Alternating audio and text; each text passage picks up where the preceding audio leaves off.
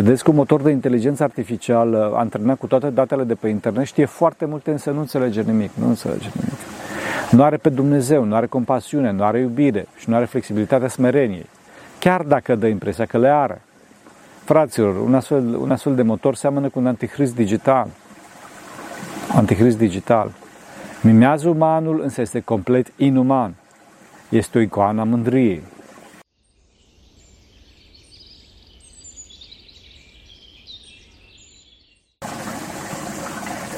Slavă Tatălui și Fiului Sfântului Duh și acum și purea și în veci vecilor. Amin. Pentru rugăciune Sfinților Părinților noștri, Doamne, să Hristos, Fiul lui Dumnezeu, miluiește pe noi. Amin. Sfinții, au, Sfinții Părinți au spus despre mândrie că este fără cap. Și asta se referă la mai multe lucruri. Odată cum un mândru nu are cap, adică nu are conducător, nu are de cine să asculte, el de fapt, într-un final, renegându-l până și pe Dumnezeu. În al doilea rând, desigur, când spunem că mândria este fără cap, ne referim la faptul că nu mai e un om întunecat la minte, adică fără cap, da? un om care nu gândește, care nu gândește cum trebuie, poate să se mândrească. De fapt, așa zice și la psaltire, că zis acel nebun într-o inima sa că nu este Dumnezeu. Înțelegeți? Acum o să ziceți că fiecare dintre noi ne mândrim mai mult sau mai puțin. Desigur că așa este, pentru că toți suntem fii al lui Adam, care, folosindu-și greșit libertatea, s-a despărțit de capul său, care este Dumnezeu. Vedeți că Adam, fiind creat după chipul și asemănarea lui Dumnezeu, totdeauna își caută prototipul. Noi suntem oglinda lui Dumnezeu și dacă oglinda nu, re, nu, nu reflectă arhetipul, nu reflectă prototipul, atunci oglinda nu și are sensul. Oamenii fără Dumnezeu simt că nu au sens pentru că nu se reflectă Dumnezeu în ei. Destinația noastră este Dumnezeu, scopul nostru este în Dumnezeirea. Vedeți că mândria distruge sensul din noi, exact în clipa în care noi credem că dobândim un sens, adică prin mândria, adică ne îndumnezeim, da? Ne îndumnezeim, dar noi de fapt ne pierdem sensul. De ce? Pentru că uh, ne rupem de Dumnezeu, ne atomicizăm, ne însingurăm. Să înțelegeți? Pentru că asta este mândria. Mândria este însingurare. Diavolul a ales însingurarea, mândria, da? tăgăduirea voi, găduirea voi lui Dumnezeu. Și de aici, bineînțeles, drama lui. Tot diavolul ne-a înșelat și pe noi cu mirajul lipsei de cap, adică cu mirajul auto-îndumnezeirii. Vedeți că diavolul i-a zis Evei cu multă diplomație că Dumnezeu este un Dumnezeu egoist, care nu dorește ca oamenii să fie ca El, adică să aibă cunoștință desăvârșită. Atunci, pe baza acestui pretext, diavolul le-a împins pe Adam și pe Eva la neascultare, la răscoală împotriva lui Dumnezeu, spunându-le să se rupă de acesta, pentru că astfel vor deveni Dumnezei de unii singuri, se vor auto-îndumnezei. Diavolul era mândru, deci însingurat și încrâncenat și a împins pe, pe Eva și Adam să facă la fel, să se mândrească. S-au mândrit și au căzut. Vedeți că mândria este înșelarea, distorsiunea maximă. Crezi că devii cel mai de sus și ajungi cel mai de jos. Te crezi cel mai puternic și tu de fapt ești cel mai slab. Din cauza asta spun Sfinții Părinți că după mândrie vine și căderea, căderea în distorsiune existențială. Vedeți că Dumnezeu a fost merit, cu toate că El este Dumnezeu atât puternic, altul prezent și atât știitor. Și asta nu că le-a dobândit de altundeva, ci prin să-și firea sa este astfel Dumnezeu. Vedeți când Adam întuneca și distorsiona la minte fiind, încerca să se ascundă de însuși Dumnezeu cel tot prezent printre copacii raiului, Dumnezeu se smerește și se coboară la nivelul de înțelegere lui Adam, cel mândru, dar și întreabă, Adam, Adam, unde ești? Cum adică Dumnezeu nu știa unde este Adam? Bineînțeles că știa unde e. Însă întreabă astfel, știți, diplomatic, ca să-l facă să smerească și să zică, Doamne, iartă-mă că am greșit. Însă vedeți că Adam rămâne în mândria sa și se îndreptățește zicând, am auzit glasul tău în rai și m-am temut că sunt gol și m-am ascuns. Vedeți că în loc să se zmerească, Adam rămâne, cum spuneam, în mândria sa, în separarea sa, care, mă rog, paradoxal, generează teamă. Pentru că inima sa știe că mândria de care suferă nu este nimic altceva decât numai goliciune. Numai goliciune. Nu mai vede pe Dumnezeu ca tată, ci ca pe cineva de temut. Dacă într-adevăr ar fi avut cunoștința cea adevărată, aceasta nu s-ar fi oprit la cunoașterea goliciunii, a vulnerabilității, ci ar fi urcat cu mult mai mult această cunoaștere la cunoașterea smereniei și a iubirii lui Dumnezeu. Cunoaștere pe care Adam o avusese parțial, în clipa în care fusese din preună cu Dumnezeu Și Dumnezeu, da, îi, îi supusese toată creația și îi pusese pe Adam ca împărat ce era al creației să pună nume tuturor animalelor și, mă rog, la întreagă creație. Vedeți însă că după ce omul se întunecă la minte, uită de toate. Uită de toate cele bune și se concentrează doar pe însingurarea egoismului său. Înțelegeți? Dumnezeu însă continuă la fel de zmerit, cu toate că știa foarte bine ce se întâmplase, da? Și cu toate astea el dorește să dea prilej de pocăință, de moere a inimii lui Adam. Și deci Dumnezeu îl întreabă pe Adam, bine, dar de unde știi că ești gol? Cine ți-a spus că ești gol? Nu cumva ai mâncat din pomul care ți-am porucit să nu mănânci? Adică de unde ai o altă sursă de cunoaștere în afară de mine? Adică de unde ai sursă de pseudo-cunoaștere, adică de mândrie, de cunoaștere luciferică, de fapt? Pentru că vedeți că orice cunoaștere și, în general, orice lucru pe care le socotim bun și nu mulțumim pentru acesta lui Dumnezeu, este o sursă de mândrie pentru noi. O sursă de egoism, de însingurare. Ba, ba uneori chiar mai mult, după cum vedem în pilda Vameșul și a fariseului, în care, în care fariseul mulțumea lui Dumnezeu pentru toate cât le avea. Însă această mulțumire o făcea în sens legalist, mândru, ca să se mândrească și în acest punct și să-l, disprețu- să disprețuiască pe Vameș. Înțelegeți? Având gândul că el, fariseu, este în toate în regulă, după litera legii, pe când ceilalți nu. Scopul nostru, mântuirea noastră, nu este legalismul, fraților, ci deschiderea față de Dumnezeu și față de ceilalți prin ascultare, prin smerenie și iubire, care asta trei una sunt. Vedeți că și Adam legalist a fost. Că atunci când Dumnezeu l-a întrebat uh, de unde știi că ești gol, acesta nu a avut flexibilitatea de smerenie să zică, Doamne, iartă-mă, ci s-a întărit în poziția sa mândră, separându-se astfel de femeie și de Dumnezeu. Că eu zic lui Dumnezeu, femeia pe care tu mi-ai dat-o, aceasta mi-a dat din rodul materiei și a mâncat. Adică știți, Dumnezeu îi devine pentru că i-a dat lui Adam femeia, știi? ca să nu fie singur și să aibă ajutor pe măsură. Și cu toate astea, vedeți că Adam ajunge în absurd, că îl învinuiește pe Dumnezeu pe tema asta. Acum, ca o mică paranteză, vedeți că Dumnezeu a arătat-o pe Maica Domnului desăvârșită și plină de har. Și de asemenea, el însuși s-a întrupat. De ce? Ca să arate în mod practic că păcatul lui Adam nu a fost forțat de nimeni, de femeie, de exemplu, sau, mă rog, de firea lui Adam. Căderea lui Adam nu se datorează unei greșeli în creație, ci a fost numai rezultatul alegerii greșite a lui Adam și a Evei. Vrăjmașul șarpe a știut foarte bine pe unde să atace. Vedeți că Scriptura vorbește de șarpe când toți știm că e vorba de diavol, care este un tip, o specie de minte. De ce spune Scriptura de șarpe? Pentru că Sfânta Scriptură vrea să ne arate modul în care atacă diavolul. Adică pe neobservate, lin, șerpuitor, încercând să se împletească cu dorințele și îndreptățirile celuilalt. Potențiază dorințele, potențiază mândria și despotențiază ruperea de Dumnezeu. Vrăjmaș aduce gânduri și îndreptățiri sub forma unui bine aparent, a unui bine mincinos. Că da, așa trebuie să fie, așa ți se cuvine, așa trebuie să faci. Înțelegeți? Ei, și dacă omul nu e atent și nu își păzește mintea, omul cade în plasă și are experiența păcatului. După cum și Eva a avut experiența acestuia, după care l-a momit, l-a determinat și pe Adam să păcătuiască. Înțelegeți? Pentru mine este impresionant că Dumnezeu s-a smerit până la capăt. El nu a căzut în iubirea lui cum au căzut protopărinții noștri prin mândria lor. După ce a primit răspunsul rece ca o palmă de la Adam, da, că l-a făcut vinovat că i-a dat pe femeie, Dumnezeu merge la Eva, smerindu-se și acolo, da, și o întreabă și pe ea. Bun, pentru ce ai făcut asta? Cu ce scop ai făcut asta? Dacă Eva s-ar fi smerit și ar fi zis, Doamne iartă-mă, Doamne iartă-mă, că scopul meu a fost să aflu de una singură cunoștința binelui și a răului, da? Adică tot știința, cunoștința desăvârșită. Și asta mângând într-un pom, în loc să te întrebi pe tine, care ești știitor. E, dacă Eva ar fi zis așa, atunci Dumnezeu ar fi iertat-o. Eva însă n-a zis asta, ci că nu, că șarpele, știi, șarpele m-a abăgit. Vedeți însă că nici Eva și nici Adam nu au întrebat pe Dumnezeu ce cu fructul ăsta, știi? Nu care cumva să fie o cursă. Amândoi și-au crezut gândului și au făcut după capul lor, ascultând de cine nu trebuie. Bărbatul de femeie și femeia de șarpe. Înțelegeți?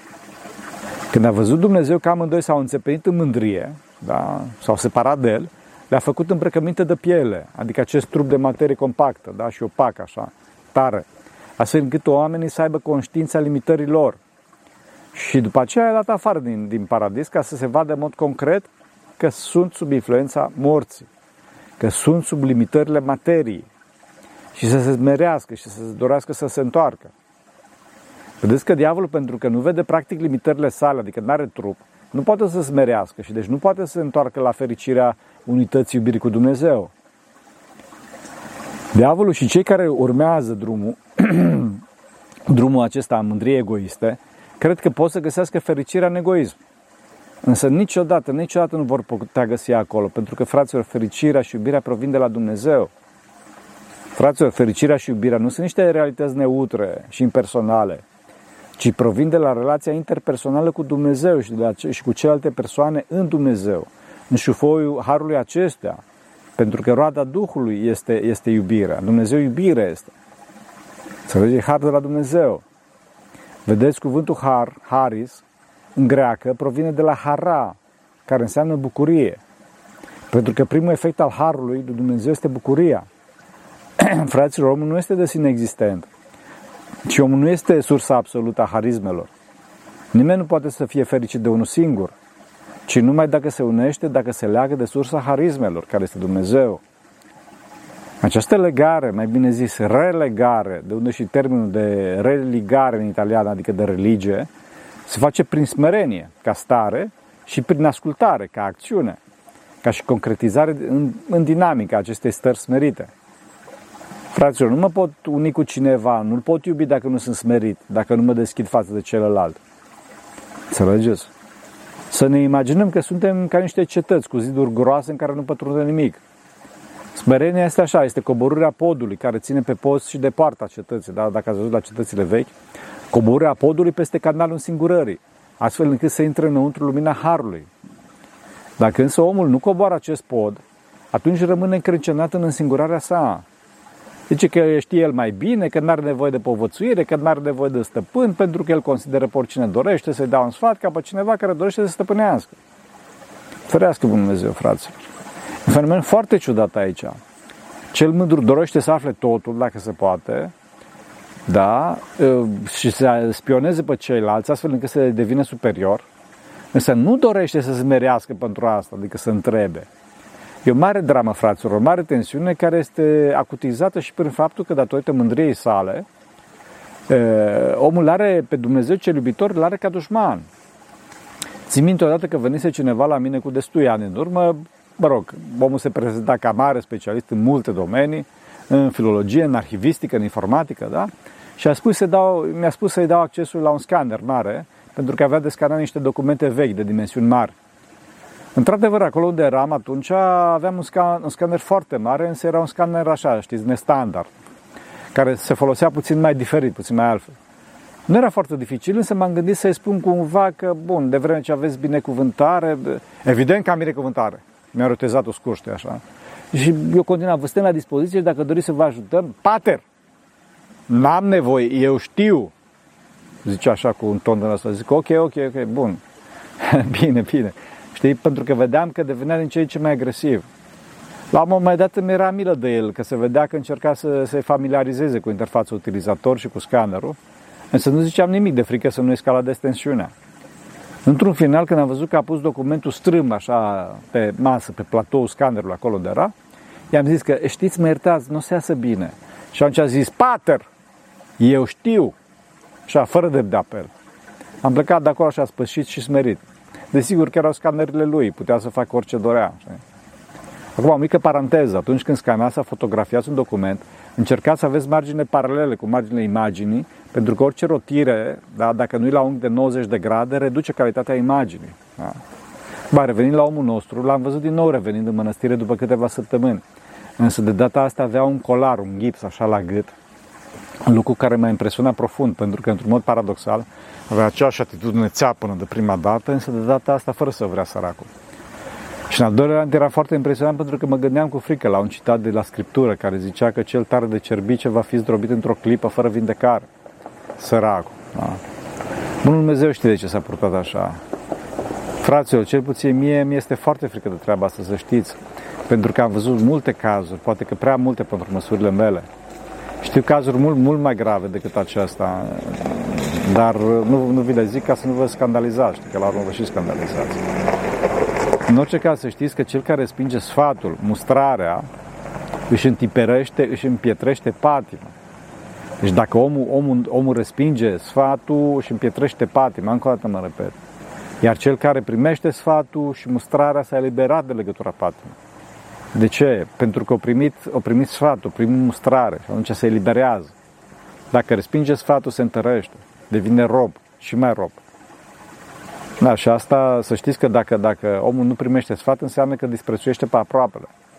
Și să știți că disprețuirea aproapelui și trâmbițoarea cu nerușinarea ostenirilor proprii e mândria de mijloc, să zic așa, care a avansat.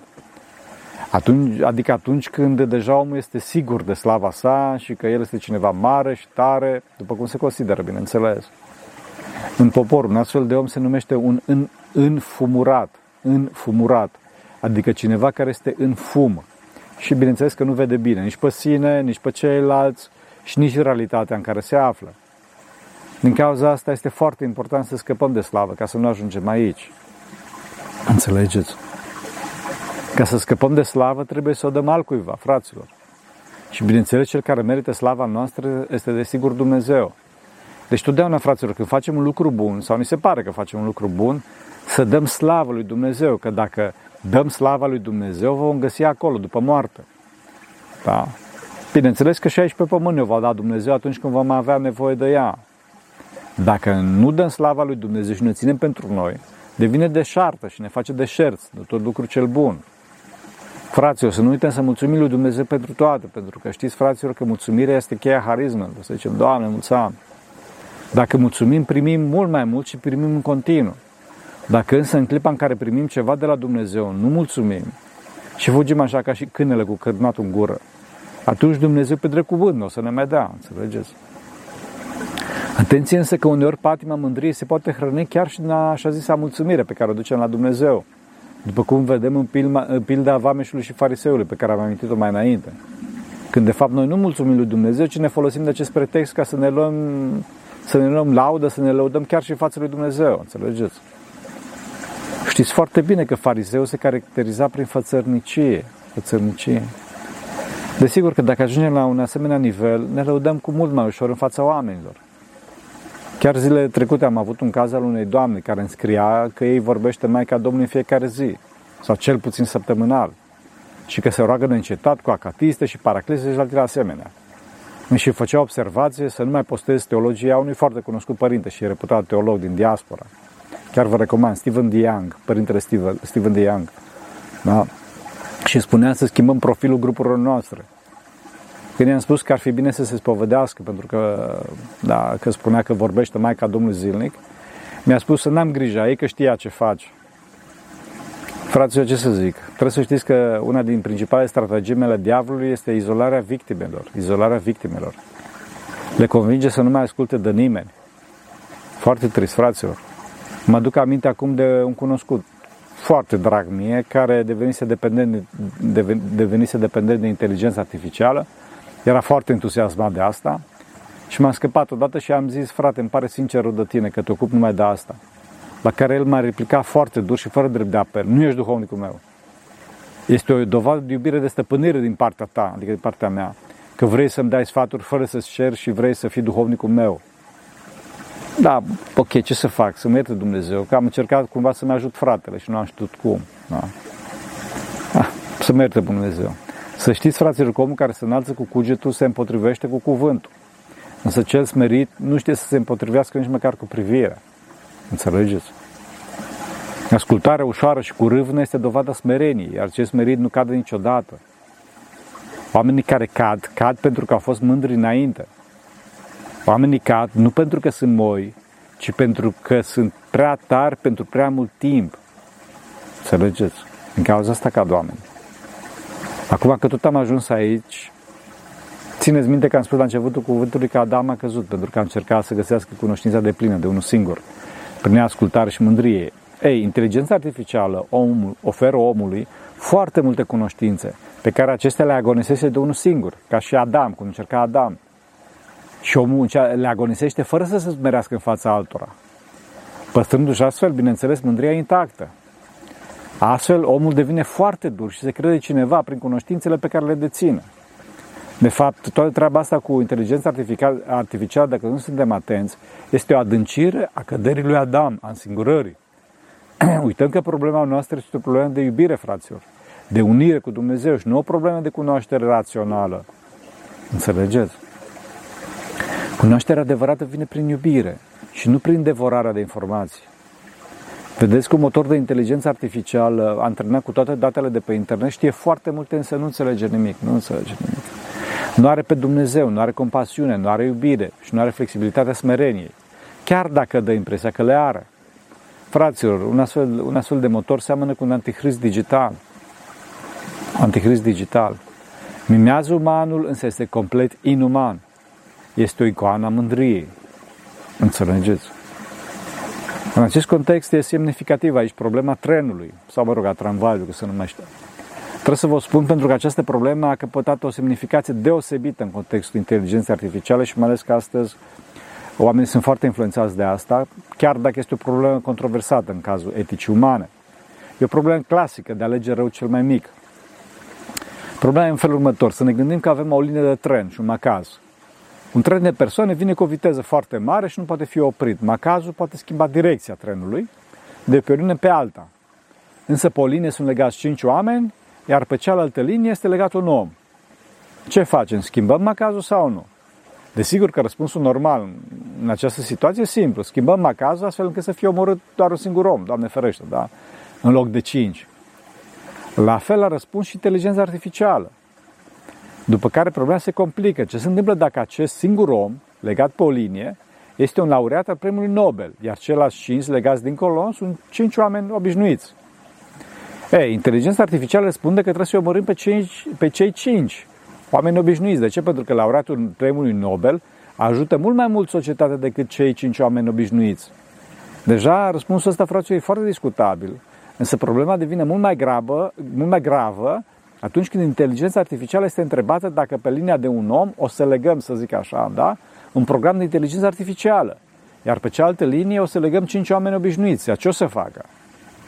Atunci algoritmul de inteligență artificială a răspuns că evident că o să omorâm pe cei cinci oameni. De ce? Pentru că un program de inteligență artificială ajută mult mai mult omenirea decât cinci oameni obișnuiți. Vă dați seama unde se ajunge. Ceea ce este și mai grav aici este faptul că și anumiți oameni cu influență planetară, aproape planetară, gândesc astfel. Pentru ei este mai important platforma lor de inteligență artificială decât câțiva oameni. Decât câțiva oameni. Înțelegeți? Vă dați seama unde duce mândria. La totalul dispreț a celor mulți, la disprețul persoane. Acum, că tot vorbim, este evident că cel cu inima mândră dorește să, se, să stăpânească peste cât mai mulți. Pe când cel smerit nu dorește să se încarce cu păcatele altora, fraților, să știți. Pentru că cel smerit știe că nici pe ale lui nu le poate duce. Trebuie să știți că este absolut de neevitat căderea celui care dorește să stăpânească. Bineînțeles, fără ca Dumnezeu să-l valideze pe omul respectiv, adică dorește să stăpânească de la sine. Și din cauza asta, unul din principalele păcate opritoare de, de, de stăpânire și de preoție este cineva să dorească lucrul ăsta. Să dorească lucrul ăsta. Fraților, face Dumnezeu în așa fel ca omul ăsta să scandalizeze sau să, să facă ceva care să-l arate în fața oamenilor cine este. Și astfel devine controversat. Desigur că omul acesta are un cult care îi validează mândria, da? pentru că am spus că mândria începe de acolo de unde se termină slava de șartă. Și dacă omul nu ar avea deja faimă, nu ar avea oameni care să țină mai mult sau mai puțin orbește cu el, atunci omul nu ar ajunge să se mândrească. Înțelegeți? Fraților, din puținul cât am văzut eu în viață, totdeauna să ne ferim de companiile și mai ales de oamenii care generează cult, fanatism, extremism. Nu-i bine, fraților, nu-i bine. Și Dumnezeu o să distrugă fenomenul ăsta mai vreme sau mai târziu. Toți fanaticii, toți extremiștii vor cădea, chiar dacă la un moment dat au această strălucire falsă a mândriei.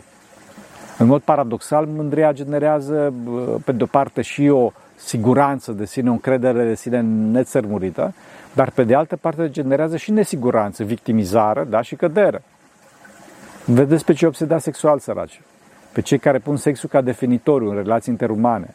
Au chiar o lună a mândriei și se îmboldesc unul pe altul să fie mândri, crezând că prin această pseudo-strălucire a mândriei își vor rezolva problemele.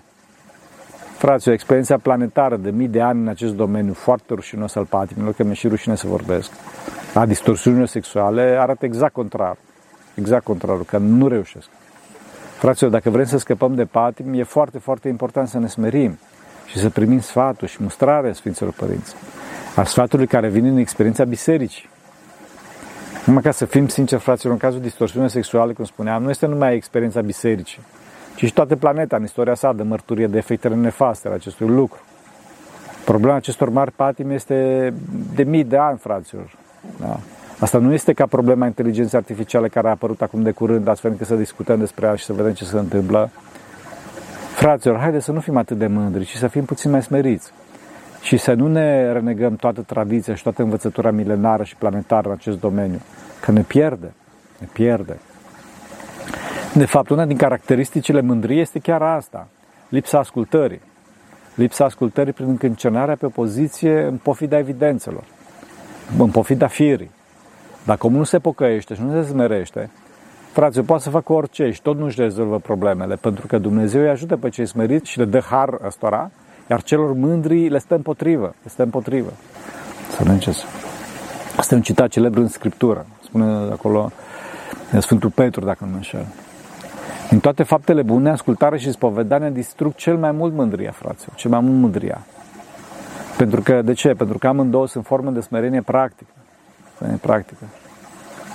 Chiar putem să ne rugăm oricât, putem să ne rugăm oricât, fraților, însă dacă nu înlăturăm cauzele păcatelor, între care prima este mândria, adică cordul întâlcat ăsta lui Adam înăuntru nostru, atunci tot nu ne vom vindeca. Tot nu ne vom vindeca. Totuși, fraților, să ne rugăm și să avem flexibilitate, smerenie și să zicem, na, măi, că sunt foarte păcătoși și că nu mă aude Dumnezeu. Nu mă ajută Dumnezeu. Dumnezeu mă ajută și mă aude, dar, dar dacă sunt mândru, nu poate să facă treaba asta pentru că îmi validează mândria, înțelegeți? Deci din cauza trebuie să-mi schimb viața, trebuie să ne schimbăm viața, să ne smerim. Să ne smerim. Din păcate, oamenii însă renunță dacă Dumnezeu nu ajută în 5 minute pentru că nu sunt obișnuiți să-și accepte patima, adică duritatea inimii. Înțelegeți? Vedeți că mândria face rău și celorlalți. De ce? Pentru că omul mândru nu are niciodată mintea curată ca să poată să vadă celelalte persoane. Întâi pe Dumnezeu, desigur, și după aceea pe ceilalți de lângă El. Astfel s-a ajuns astăzi la această pandemie a singurătății, care este mult mai mare și mai periculoasă decât pandemia de COVID-19, care a fost și aceea un fenomen serios. Omul mândru crede că stăpânește situația, însă de fapt este stăpânit de patimile sale, de dorințele sale. Și este dus ca bou de belciug în toate direcțiile de adicțiile, de patimile care sunt în lucrare în momentul respectiv. Acum mă duc în partea aia, după care în aia altă, după care în aia altă. Să ne ferească Dumnezeu. În interiorul său nu este pace și nu se poate ruga curat, pentru că în continuare în fața sa idolii, dorințelor sale. Idoli în care crede și crede în aceștia, de ce? Pentru că crede în sine. Și crede, bineînțeles, în ce îi spune gândul. Crezământul gândului, fraților, este destructiv.